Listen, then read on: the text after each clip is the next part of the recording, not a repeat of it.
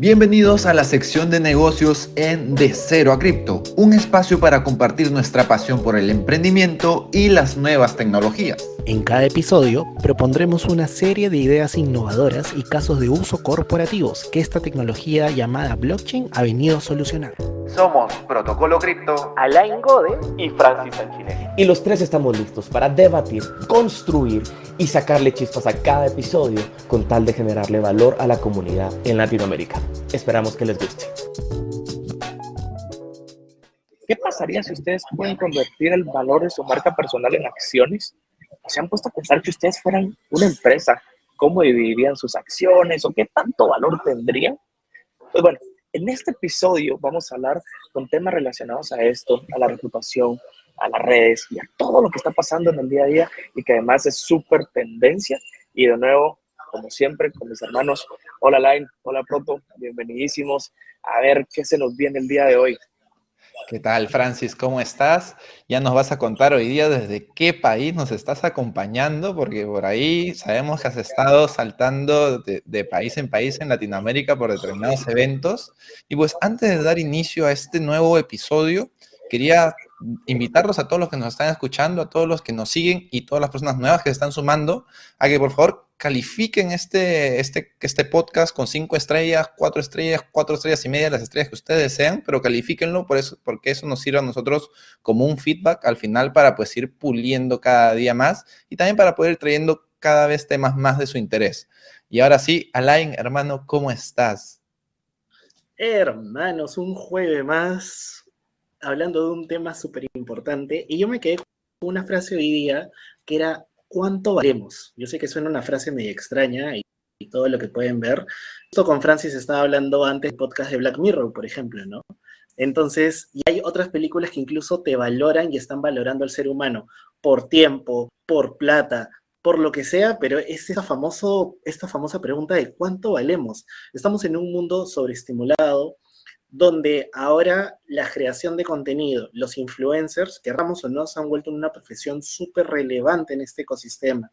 ¿Y qué pasa? Estaba leyendo también que justo el 2028 este mercado va a estimarse aproximadamente en más de 80 mil millones de dólares. Entonces, no podemos subestimarlo. Wow el poder de las redes sociales, que ya lo hemos hablado en capítulos anteriores, versus ahora el valor que cada persona puede obtener en base a su reputación o en base a lo que hace, sea buena o mala, es lo que vamos a discutir hoy y el cómo se puede valorizar. Yo estaba hablando hace un ratito de, empezamos la Web3 tokenizando activos del mundo real y hoy en día estamos tokenizando humanos, así que se los dejo ahí como para debatirlo y arrancamos con este podcast.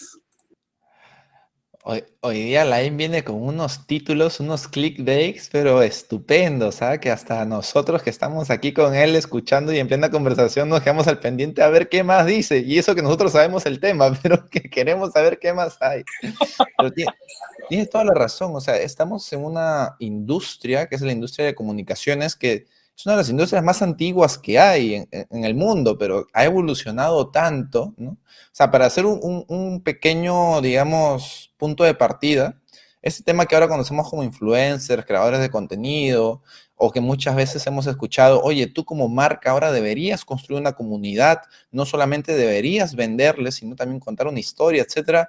Todo este tema de comunicación es un punto literalmente que lo han vivido nuestros padres, nuestros abuelos, pero claro, en ese entonces la tecnología no te daba la oportunidad de, de, empoderarte como usuario. Antes, si tú querías ser creador de contenido, llamémoslo así, pues tenías que estar trabajando para una cadena de televisión.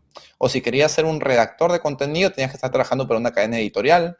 ¿no? Entonces, este, era todo muy diferente. Y pues en ese entonces, claro, también era valorado. Y recuerden que pues la persona que salía en el noticiero era como que, ¡ah!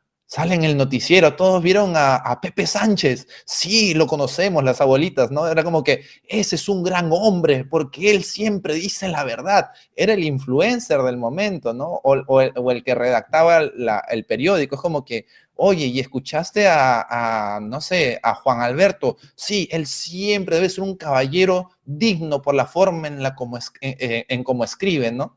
Entonces, este y luego eso fue evolucionando, pues y comenzaba a, a, ver una de las primeras plataformas que yo recuerdo fue YouTube, ¿no? Cuando comenzaron a ver los primeros creadores de contenido en YouTube, Y claro, ahí comenzó a ver el tema de, ¿qué haces toda la tarde? ¿Te estás grabando? ¿En serio? O sea, ¿no, no piensas dedicarte a, hacer otra cosa, a tu carrera? Y muchas personas lo hacían por hobby, muchas personas inclusive explicaban lo que hacían en su carrera o cosas que le apasionaban. Digamos, yo pude haber sido ingeniero, pero me gustaba el arte o me gustaba la física y yo explicaba en mis momentos libres otra cosa, ¿no? Entonces era, era muy curioso cómo cambió, ¿no? Ya, ¿no? ya no era como que Juan Sánchez, el famoso reportero, sino era, ah, Juan Sánchez, el ingeniero que se dedica a subir videos de, arte, ¿no? Pucha, pobrecito de él. Y, y, en ese entonces, no sé si ustedes recuerdan, YouTube, que es la plataforma que vamos a utilizar como ejemplo, te da un porcentaje de lo que esta plataforma obtenía por publicidad cantidad de vistas que, aparecía. Y, luego ya comenzaron a ver estas marcas que los contactaban directamente a ellos. Pero en ese entonces de la historia todavía era el individuo, todavía no aparecía la empresa, todavía no escuchabas de Coca-Cola, estaba subiendo videos de publicidad a estas plataformas. Era Coca-Cola, todavía está utilizando los medios tradicionales, la radio, la televisión, periódico, etcétera. Pero ya la tecnología avanzando. Y pues para ir acelerando un poquito y no, no hacer acá una, una oratoria muy fuerte, Quería preguntarles a ustedes, en ese entonces, cuando, digamos, las redes sociales recién estaban tomando fuerza por el tema de, ingresos para las personas creadoras de contenido, ¿ustedes cómo lo veían? O sea, en, ese punto, cuando escuchaban, oye, tal persona está generando ingresos porque tal marca lo está auspiciando.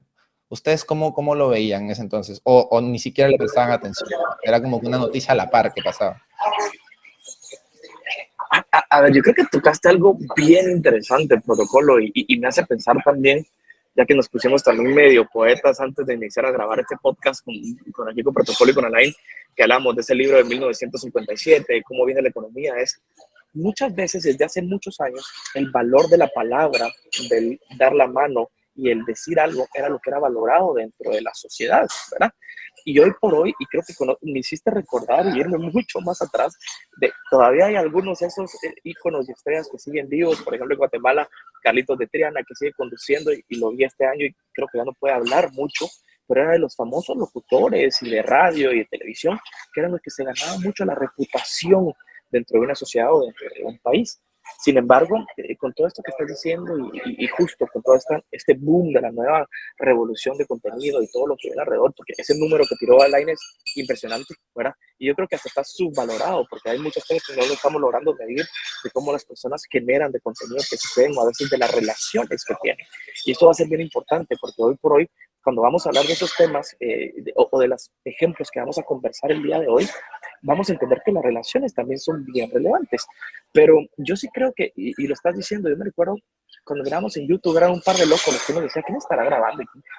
había esa, ese, esa juzgada social, ¿verdad? Es decir, ¿cómo así que está grabando? Está dando dinero. Esos influencers, esos, hasta los tweetstars que al principio les decíamos, esos, esos son vagos los que andan ahí generando y jugando videojuegos y haciendo contenido y no nos estábamos poniendo atención a que detrás de ellos, y creo que esto es lo importante de este segmento, de este episodio de hoy, es había un negocio, había todo un sentido económico que les estaba generando ingresos y que tenía un mercado que estaba dispuesto a pagar por consumir de su contenido, por seguirlo o por tener acceso a ellos, ¿verdad? Yo no sé cómo lo ves vos, Alain. En verdad, bastante parecido, bastante similar. Yo creo que ustedes han abarcado bastantes ideas sobre esta parte y me gustaría agregar, yo creo que se subestimó mucho estos mercados. Creo que la gente mayor, y también es un tema generacional. O sea, si ustedes ven de forma estadística, la gran mayoría de personas que está creando contenido son personas menores, digamos, de 50 años, un ejemplo X. Por ahí sale la abuelita preparando cocina, pero ha sido progresivo ha sido como una pirámide invertida, ¿no? Porque no hemos visto tantas personas mayores, porque obviamente también está muy correlacionada la evolución tecnológica y el uso de los aparatos, mientras que de repente hoy en día tú puedes encontrar influencers de 5 años, 10 años, 15 años, como si nada, es el día a día. Y creo que esto ha sido, ha sido una constante evolución, pero ahora yo no sé qué piensan ustedes, ya estamos al otro lado, estamos sobreestimulados, estamos con demasiada creación de contenido, es como que todo el día estamos como que swap, swap, swap, swap, swap, swap, swap, swap, swap, pueden pasar horas y tú sigues como que swap, swap, swap, y es que ya pasó tres horas, ¿en qué momento? Entre risas. También es curioso porque hay mucha gente que, no sé si ustedes han escuchado esta frase que dice, oye, he aprendido esto en TikTok, he aprendido esto en Instagram, he aprendido esto acá, porque ahora el, reto creo que es a todos los creadores de contenido, es cómo condensas todo en muy poco tiempo, generas, digamos, atención al público que se está mirando y en base a eso, pues también consigues algún tipo de rendimiento, sea una llamada de acción para que vean, para que te sigan en otras redes, para que si haces consultorías o asesorías, para que te compren tu producto o servicio. Entonces, estamos también viviendo momentos donde mucha gente, y lo vimos eh, hace, en uno de los capítulos se mencionó esto, que uno de los estudios de cuál es la profesión que más querían eh, las personas tener en Latinoamérica, si no me equivoco, eran gente de menos de 18 años, no recuerdo bien, eran ser influencers y creadores de contenido. ¿Por qué? Porque yo todavía creo que está este sesgo de decir, ay, pero ese no hace nada y gana un montón de plata ese man no hace nada, esto debe ser facilito. Pero ahí te metes, pones tu cámara y claramente no todos les funciona. Esto para mí es un trabajo más hoy en día, porque hasta el entender los algoritmos, el contratar y tercerizar a alguien para que vea el SEO, el tema del algoritmo, si está funcionando, cómo posicionarte mejor en un mundo tan competitivo, tan sobreestimulado. Y creo que es ahí donde justamente primero eran nuestros productos y servicios y hoy en día también de alguna manera podemos estar vendiendo nuestra reputación gracias no sé si gracias o culpa de Web3. Y es ahí donde quería conversar con ustedes también, porque justo salió esta, esta nueva, plataforma que tiene menos de 15 días. Esta es una, una aplicación descentralizada, enfocada en esta narrativa que nunca sonó, y eso es importantísimo decir, llamada finanzas sociales. Hemos hablado en otros capítulos sobre Lens, sobre Subsocial, sobre otras redes sociales que al menos desde mi perspectiva no han escalado al, modo que esta red, teniendo menos de 15 días, ha escalado de forma muy, muy rápida. Estaba leyendo que en menos de 15 días ya llegó al 1.2 millones de transacciones y más de 150 mil usuarios. Es una locura. Entonces, quería que alguien de ustedes de repente me pudiera comentar de qué se trata, cómo funciona, etcétera, etcétera.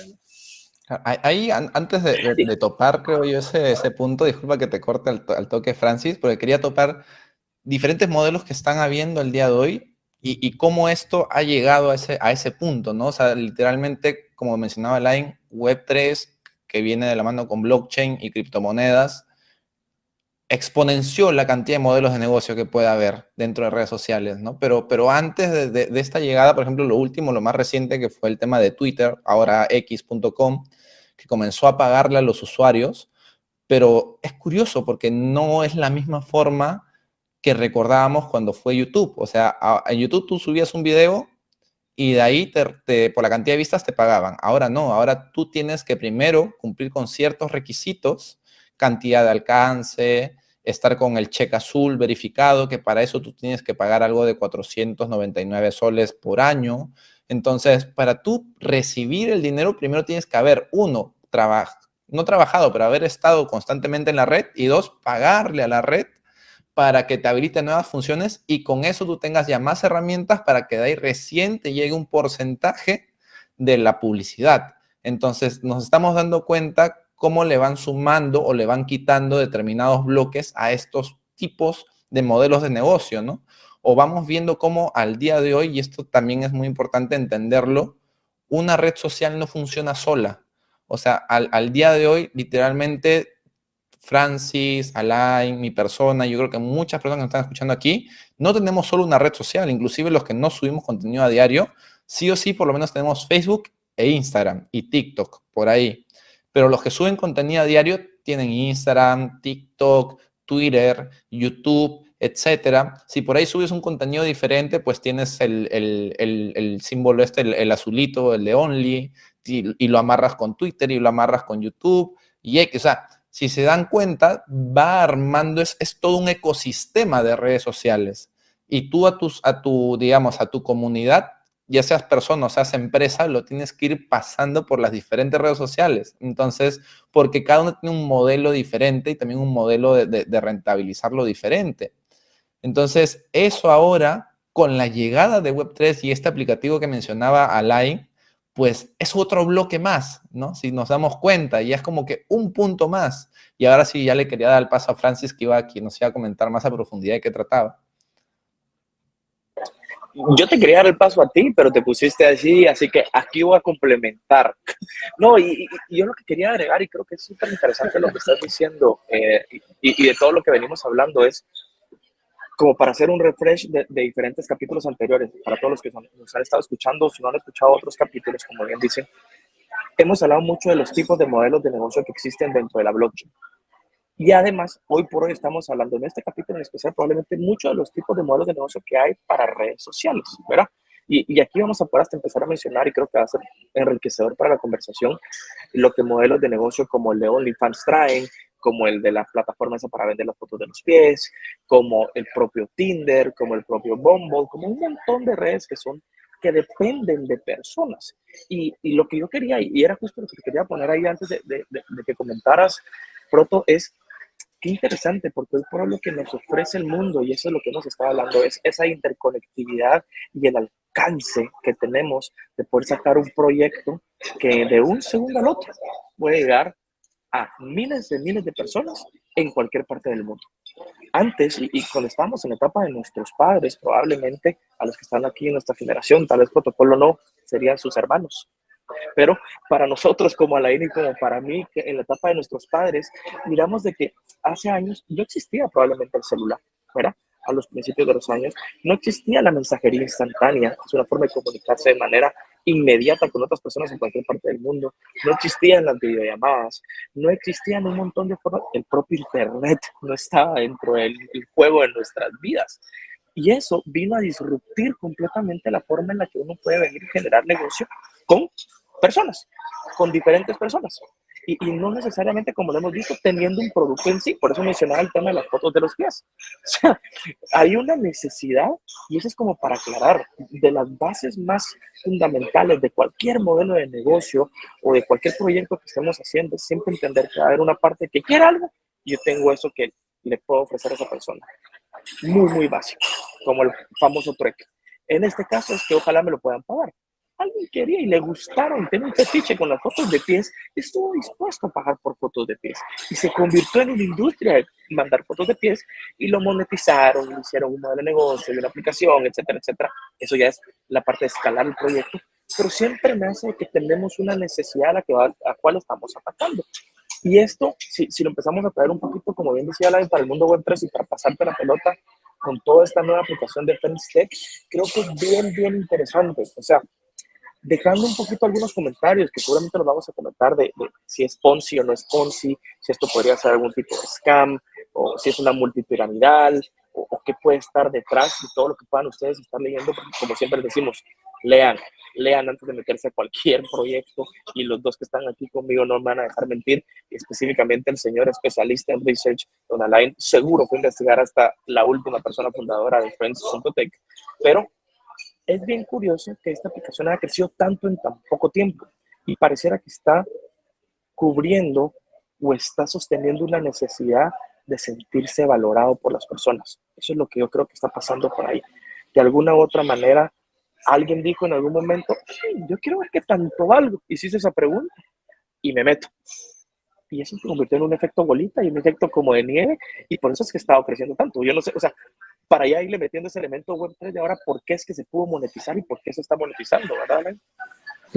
yo, yo quería complementar con un poquito explicarles que era en general la aplicación para los que aún no le entienden o sobre esto. Esta aplicación se llama Frempotec, que en resumen es tokenizar un perfil, en este caso de X o de Twitter, que es lo más, lo más cercano que tiene, y en base a esa tokenización o en base a ese perfil, tú puedes vender una especie de acciones. Y digo una especie de acciones porque son llamados claves o keys, si más no me equivoco, pero son acciones, digámoslo así. Por un tema regulatorio se lo han cambiado y ya está. Entonces, en pocas palabras, yo me creo una cuenta y desde que me creo la cuenta, otras personas que ya están en la plataforma tienen acceso a comprar mis acciones. Las acciones de Alain Gode. Ah, man, ya. 0.01 centavo, ¿no? O sea, es lo mínimo, creo. ¿Y qué pasa? Que obviamente a medida que esto es un mercado libre que funciona con oferta y demanda. Más gente compra mis acciones porque de repente soy famoso, me volví, no sé, pues me volví hermano de Bad Bunny, no sé, cualquier cosa. y las acciones crecen. Porque salís en el podcast de Cero a Cristo. Por su, imagínate. Entonces la gente, como cualquier acción, me compró barato, ahora me puede vender caro. Y el modelo de negocio, cómo gana esta plataforma, es que por cada transacción, sea de compra-venta, a mí me dan 5% y la plataforma se queda con 5%.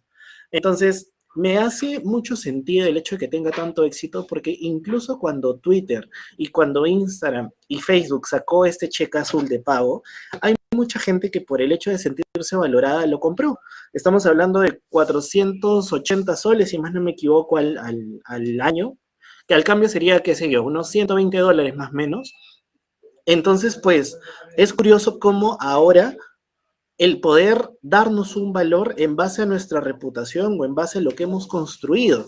De repente alguien puede tener 2 mil millones de seguidores, pero es una lacra, ¿no? Y nadie lo quiere, y nadie quiere comprar sus acciones. O puede haber una persona con, no sé, 200 seguidores, pero es tan cercano con ellos que en este tipo de negocio la gente puede comprar sus acciones porque percibe que este man o esta señorita en un futuro va a ser grande. Entonces, es como que especulemos con las personas. Yo justo hablaba hace un ratito sobre esto y imaginemos en este mundo cuando artistas grandotes ingresen a este ecosistema. Imagínense que Bad Bunny saca un nuevo temón con qué personajes y la acción se dispara, ¿no?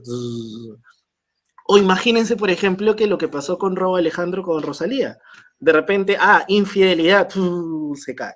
Entonces, yo sé que estoy hablando quizás de cosas un poco más banales, más de, del día a día, más de artistas, pero hacia eso estamos mirando, porque hoy en día cualquier persona, sin necesidad de ser un artista famoso, un influencer, un creador de contenido, solamente teniendo tu Twitter un par de, que tuiteas un par de veces al día, puedes empezar a, tener esta forma de monetización, que podemos entrar al debate si el modelo de negocio es bueno o malo, quiénes están detrás, pero creo que aún así, desde el punto de vista, desde las finanzas sociales, es la primera vez que una, digamos, una, una aplicación descentralizada que no está relacionada 100% con finanzas, está pegando un nivel de, entre comillas, mainstream, ¿no? Entonces está curioso eso, ¿no? Claro. Y aquí le quiero dejar una pasada, hoy sí te interrumpo, Proto, porque esta creo que vos la conoces muy bien. Y mencionaste algo, hay, hay dos formas de monetizar, y eso es algo que tenemos que entender ahorita, que son de las más comunes. Con Friendster podríamos monetizar por nuestra reputación, simplemente por ser quien somos y por lo que la gente especula o opina que podemos llegar a valer. O podemos monetizar por contenido que estemos generando, por alguna acción que estamos efectuando. Y creo que esto va de la mano mucho del modelo de negocio también que vamos a hablar de, de X o de Twitter, ¿verdad? De cómo hoy por hoy también ya con este nuevo cambio le están dando plata a personas que no necesariamente están generando, pero están haciendo una acción dentro de la plataforma, ¿verdad? Si no me equivoco, protocolo, yo creo que tú tenías muy bien ahí eh, esa información de cuál era el modelo de negocio detrás de Twitter y cómo esto venía a, a tratar de cambiar la forma en la que Elon Musk empezó a tratar de monetizar y rentabilizar Twitter, porque pareciera que en los años pasados, en el 2021, si no me equivoco, estaban perdiendo muchísimo plata. O sea, aún ahí generando un poquito más de 5 billones de dólares, seguían perdiendo 200 mil dólares al año. Entonces, creo que este nuevo modelo de negocio puede ser bien interesante para plataformas sociales tan grandes como Twitter, ¿verdad? Ahí, ahí pronto nos va a dar más amplia. Claro, ahí este, un dato curioso de, de X x.com, que cuesta, la verdad, llamarlo x.com. Nos hemos acostumbrado tanto tiempo a llamarlo Twitter. Yo no puedo, no me sale. Somos dos. Somos voy, a decir, voy, a ir a exiar nunca en mi vida. Voy a tuitear. Igualito. Si a ti también te cuesta llamar x.com a Twitter, te recomiendo que califiques a este podcast con cinco estrellas. Pero para, para seguirlo, un dato curioso que, que vi hace poco es que yo creí que Twitter estaba entre las redes sociales top, top. Y no, LinkedIn maneja más actividad que Twitter. Entonces yo me sorprendí mucho con, ese, con ese dato. Y, es por lo mismo que mencionaba, este, mencionaba Lai, mencionaba Francis. O sea, el modelo de negocio al día de hoy, como este sector ya explotó, el modelo de negocio que tenga cada red social va a ser el indispensable, uno de los puntos indispensables para que más usuarios se sumen. O sea, al final, lo que pasó con Frente, o sea, ¿por qué trajo a tantas personas? Porque ofrecía, aparte de ofrecer este tema de tener un chat privado con tu influencer del momento o tu creador de contenido del momento, el usuario también ganaba. o también está ganando. O sea, más allá de que sea escalable, no sea escalable, termine siendo una pirámide, no lo sea, el usuario al día de hoy está ganando.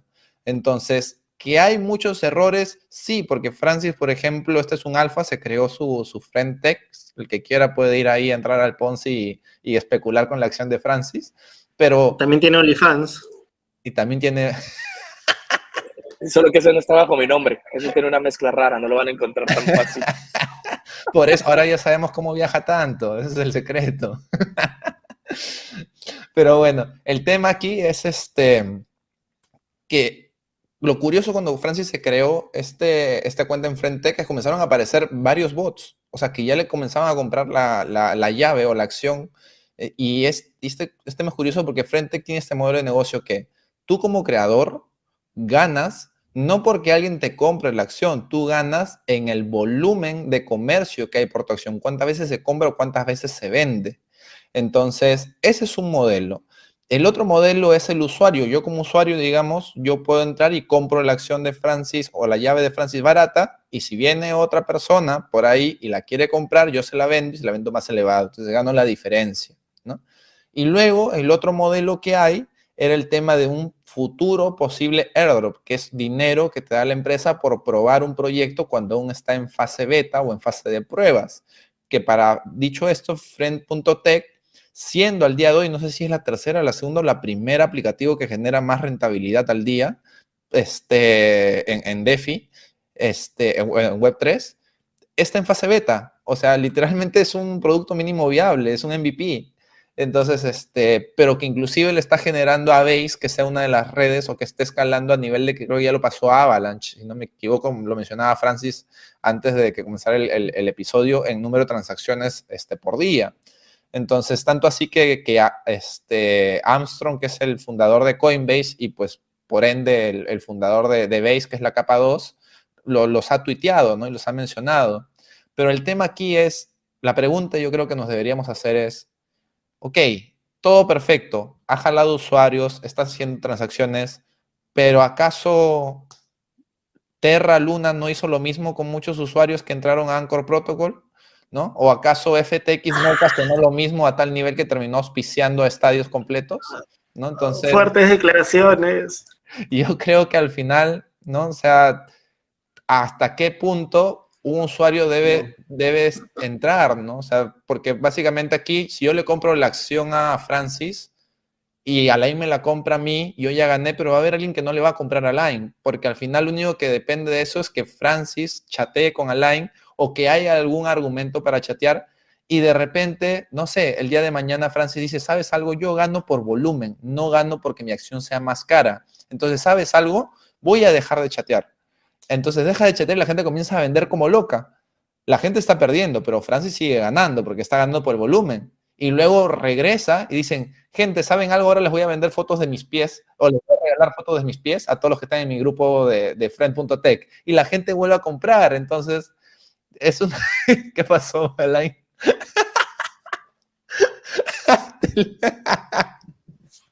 Los pies. ¿Qué pasó? Vayan a ver la repetición en el video de YouTube. los, para los que solo están escuchando, por favor, vayan a verlo. Pero bueno, es un tema en el cual el modelo de negocio depende, yo creo que en gran medida, del, del, de que siempre ingrese dinero. O sea, porque el día que deje de ingresar dinero, pues básicamente ese día no va a seguir avanzando, pero es que también depende mucho del, del, creador de contenido. O sea, va a llegar un punto en el cual el creador de contenido va a decir, ¿y yo por qué sigo subiendo esto? Entonces se va a dejar de, de valorar esa acción, ¿no? Entonces, o sea, digamos, en el modelo de x.com o Twitter, el modelo es que yo no tuiteo para que me paguen, yo tuiteo porque quiero darme a conocer, porque hay un valor, porque la gente me puede seguir gratis, porque me puede comentar gratis.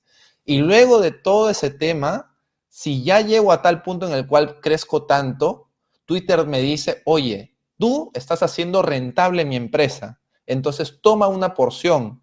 No es un tema yo me hago rentable desde, o sea, no es un tema de que tú desde cero que entran todos, todos comenzamos desde el inicio porque todos tenemos que ganar, ganar, ganar y nadie pierde. O sea, en el tema de, Twitter, YouTube y todas las redes sociales que existen al día de hoy, hay un modelo de negocio estable que primero gana la empresa para mantenerse en pie y luego reparte con las personas que están arriba, el top top, no, no reparte con todos. Entonces, y, uno lo utiliza básicamente porque se divierte ahí o porque pasa el rato, no porque buscas dinero desde el inicio. Entonces, yo creo que ese es un punto clave que todos debemos entender que todo aplicativo que te ofrezca dinero desde el inicio o que su mayor utilidad sea darte dinero, termina siendo o un scam o termina no durando mucho tiempo. Entonces, es un punto que debemos tener muy, muy, muy presente, ¿no? Ahí. Sí.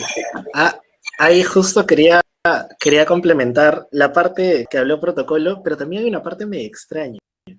El backing que ha tenido últimamente, siendo todavía un grupo, un producto Paradigm es el fondo de inversión que está vaqueando también este, este Frentec, pero lo curioso es que Paradigm no fondea cualquier cosa, o sea, los proyectos que fondea Paradigm han sido proyectos bien relevantes para el ecosistema y que incluso están muy correlacionados, este es una alfa, no, no, tan alfa, pero hay mucha gente que no lo sabe, que Paradigm se mete en muchos protocolos donde van a haber airdrop la gran mayoría que ha pasado con eso ha sido de Paradigm. Entonces, eso me llama la atención, porque por un lado yo digo, esta vaina es una Ponzi, esta vaina no sirve, esta vaina es como que fue la especulación, y de ahí digo, pero, algo, estamos, algo no estamos viendo, que estos manes de Paradigm lo están viendo porque ellos no lo han fondeado desde el día uno, lo han fondeado cuando ya ha estado en camino.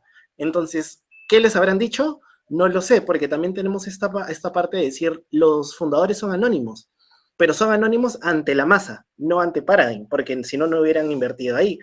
Entonces, por otro lado, justo estaba viendo un análisis, no me acuerdo en Cointelegraph, creo, que había un analista que decía, esta vaina, como cualquier Ponzi, va a durar de, de 6 a 8 semanas, pero algo que dijo Protocolo que es muy cierto, al final, todo lo que tiene una demanda, pues si lo saben sobrellevar, va a seguir durando, va a seguir manejando. Y si hoy en día solo somos 110 mil personas, pero ellos encuentran una manera que la gente no necesita una billetera Web3 para meterse ahí y empezar a, digamos, a transaccionar su reputación y sus perfiles, puede ser un golazo, puede ser una nueva manera de cómo estamos viendo el mundo y de repente lo estamos subestimando. Lo que les dije, ¿no? Yo creo que ahorita, imagínense que nos damos cuenta que, no sé, Bad Bunny entra a la plataforma y su, y su, y su acción está 0.1 centavo porque justo nosotros lo vimos en el minuto que de casualidad entró. Estoy segurísimo que la compraríamos en un segundo y volaría y mucha gente está haciendo plata con esto, pero recordar que siempre cuando hablamos de especulación termina siendo un juego de suma cero, ¿no? Acá estamos hablando de compra y venta de acciones, igual que la bolsa, igual que cripto, igual que todo lo que estamos hablando. Para que alguien gane es porque alguien tiene que perder, así que ojito con eso y recuerden que en este caso la casa de por sí ya se lleva 5% y el creador 5%. Entonces ya hay un 10% que no estás ganando. Entonces tengan cuidado con eso porque también he visto mucho hype en Twitter, al menos en mundo web, este, por la cantidad de, digamos, de, gráficos y de datos que están saliendo, que está súper, súper, súper, súper hypeado, ¿no? O sea, creo que muy pocas veces hemos visto protocolos que estén avanzando tan rápido y menos, que es lo que les vuelvo a repetir, que a mí me causa un poquito así de ruido, es de la parte social, ¿no? Hay muchos protocolos que intentaron hacer lo mismo y que no han escalado por nada del mundo. Ahora, uno que nadie lo vio venir con un modelo de negocio que sí ha no ha funcionado como tal, digamos, no ha sido novedoso, novedoso al 100%. Hubo otra empresa, no recuerdo el nombre, en el 2020-2021 que hizo algo parecido, pero lo cerraron porque empezó a vender tokens de personas sin autorización de las personas. Mientras que vamos hablando, voy buscando el nombre, pero este, me acuerdo de eso. Entonces, en este caso, se han cubierto porque lo están asociando al costado de X o de Twitter. Entonces, ha sido muy inteligente. Y otra cosa que me llama la atención, y ya para cerrar, para no hablar tanto, el tema que lo hayan hecho sobre base. Han tenido para hacerlo sobre Optimism, sobre Arbitrium, y sabemos que base está con OP-Stack, o sea, al final 15% o 10% del revenue que recibe transacciones este, Base se lo lleva a Optimism. Entonces, me parece curioso, ¿por qué? Porque base, de acuerdo a lo que poquito que he visto, se está metiendo mucho con corporaciones. Entonces, ¿qué pasaría? Y ahí lo suelto como para conspiración, que, este, que hayan empresas y una empresa grandota detrás de todo esto, pero no lo estemos viendo, ¿no? Así que ahí se los dejo. Madre mía, y, yo creo que me dejaste o sea, e, entre esto y los alfas que soltaste, lo que podría estar de la inversión detrás y demás, a todos los que están escuchando este podcast, de verdad, yo creo que por eso es, es que nos encanta que lo escuchen porque a veces hay cosas que salen aquí de manera magistral. Alain desde el principio está inspirado, si se recuerdan cómo empezó esto, con todos los clickbaits. Entonces, hoy es un día especial para que ustedes tomen nota de lo que está pasando acá, porque de verdad, más que como conspiración, yo creo que hace sentido. A ver, muchas cosas, y hoy estamos de nuevo en, un blockchain de los negocios, y esto incluye estrategia, esto incluye muchas cosas que pueden estar detrás. Y quien quita es una estrategia muy bien maniobrada a, buscarle transacciones a Base, a tratar de cerrar un trato de, tener usuarios, a tratar de validar algo como un, producto, un proyecto que pueda decir esto me funciona. Hay tantas razones detrás que están tratando de validar de una manera muy rápida y que no lo vamos a entender hasta que vayamos viendo cómo va evolucionando el proyecto. Y eso justo es una de las consultas que más hacen todos los usuarios en línea, es ¿cuál es el roadmap de Friends.tech? ¿Hacia dónde van? ¿Cuál es el valor que tienen post la fase beta, verdad? Y es lo que todos estamos esperando a, a entender qué es lo que va a suceder y es lo que creo que deberíamos estar atentos.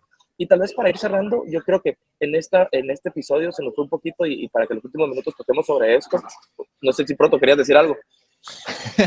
muy, muy rápidamente, nada más, porque cuando comenzaste el tema de blockchain en los negocios, es un punto muy interesante el que topó este Alain, que, mencionó cómo este Friend utilizó Twitter o utilizó x.com. Entonces, no es que ha iniciado desde cero, o sea, este es un punto muy válido, se llama la estrategia del canguro, para el que lo quiera buscar, que es te, agarras de alguien más grande al final. Entonces, este, ¿por qué Lens, por ejemplo, no ha tenido este éxito? Porque Lens es una red social aparte. ¿Por otras redes? Porque son redes sociales aparte, construidas desde cero. Mientras que Frentech no es una red social aparte, es, una red es como algo que se agarró de Twitter de todo lo que ya existía en Twitter, de todo ese público, y le dije, oigan, ¿quieren ganar dinero? Pues miren, aquí tengo este tema. ¿Será Ponzi, no será Ponzi? ¿Quién sabe? Pero sea o no sea, están entrando primero, y los primeros siempre ganan dinero. ¿Quieren entrar? Entonces, básicamente construyó sobre algo que ya existía. Eso fue algo que hizo Netflix cuando recién se lanzó. Netflix cuando recién lanzó creó su plataforma, todo, pero era en plan de, ¿y ahora qué onda? ¿Qué hacemos? ¿Cómo nos vamos a conocer? Y se asoció con una cadena de, DVDs y lo que hacían estos DVDs en la portada, abajo te colocaba un QR y tú escaneas, compras el DVD, escaneabas el QR y te daba acceso a una película adicional en la plataforma de Netflix. Entonces, claro, Netflix ya no tuvo que hacer la inversión de publicidad, sino que entró con alguien que ya tenía mercado. Entonces, es una estrategia conocida y muy bien aplicada por frente. O sea, sea o no sea scam, muy inteligente de su parte haber aplicado ese punto. Ahora, si eso es lo que quería añadir, Alain está levantando la mano. solo antes de cerrar, yo estuve revisando hoy día que bajé la aplicación los permisos que le das a Twitter y Twitter puede, puede tuitear y retuitear en tu nombre. Así que tengan ojito con eso. Si encuentran un tweet diciendo cualquier cosa, recuerden que ya le han dado acceso. Y eso es lo que pasa a manera de reflexión, ¿no? Casi nunca leemos lo que realmente estamos aceptando. Términos y condiciones, términos de privacidad. Y es otro punto grandote, me acabo de acordar, me acabo de acordar. Ustedes entran a la página de friend.tech y no está sus términos de privacidad, no los han desarrollado, no está visibles. Entonces, desde el punto de vista formal de research, de poder investigar qué hay, hay poca información, muy poca, muy poca. Lo único pro es que está dentro de una capa que en teoría ha crecido recién, que es base, que en teoría es buena, y este, lo de Paradigm. Pero después, Ay, qué difícil, en verdad. A veces este tipo de, cosas necesitan también bastante, bastante riesgo para tomarlas, ¿no? O sea, es, es como que nunca olviden no poner dinero que no puedan que no se, no, no se puedan permitir perder. Y si se van a meter, realmente evalúen bien qué están haciendo, porque como dijo Francis o protocolo, ya se está llenando de bots. Y recuerden que en todo lo que tenga que ver con trading, todo lo que tenga que ver con compras y ventas rápidas, los bots son el rey, así que caballero nomás. Este, y eso, eso, eso principalmente. Yo creo que con eso. Ahí también hay que entender este tema de, de, que, por ejemplo, si llega a ser un scam o un Ponzi, no significa que Base sea un Ponzi. O sea, porque básicamente Base es código, o sea, tú puedes construir lo que tú quieras en Base. ¿Cuántos scams subieron en BNB Chain? ¿Cuántos subieron en Solana? Y es porque tú puedes, en, en el mismo Ethereum, es porque tú puedes construir lo que tú quieras básicamente. O sea, no hay un permiso que Base te dé, oh, tú sí puedes construir aquí, ah, no, tú no puedes, ¿no? O sea, cualquier persona puede hacerlo. Ese es el tema de blockchain, o sea, tú puedes construir sobre lo que quieras al final, o sea, no necesitas el permiso de nadie, a no ser que sea una blockchain permisionada, que eso ya es un tema aparte. Vale, yo, quería cerrar dándoles unas recomendaciones sobre cómo, cómo poder usar el marketing de afiliados, cómo apalancarse tema de influencers, de user generated content, de cosas que ya suceden como para meterlo a su modelo de negocio y ver cómo podría funcionar. Pero con todo lo que hemos hablado, prefiero cerrar con otra cosa. Y es una conversación que tuve ahorita en Argentina, ya que decía protocolo con todo esto. no vamos a ver, decíamos por ahí entre una conversación, una aplicación de social, de todo lo que tiene que ver con social, de Web3 eficiente, si no viene de los grandes.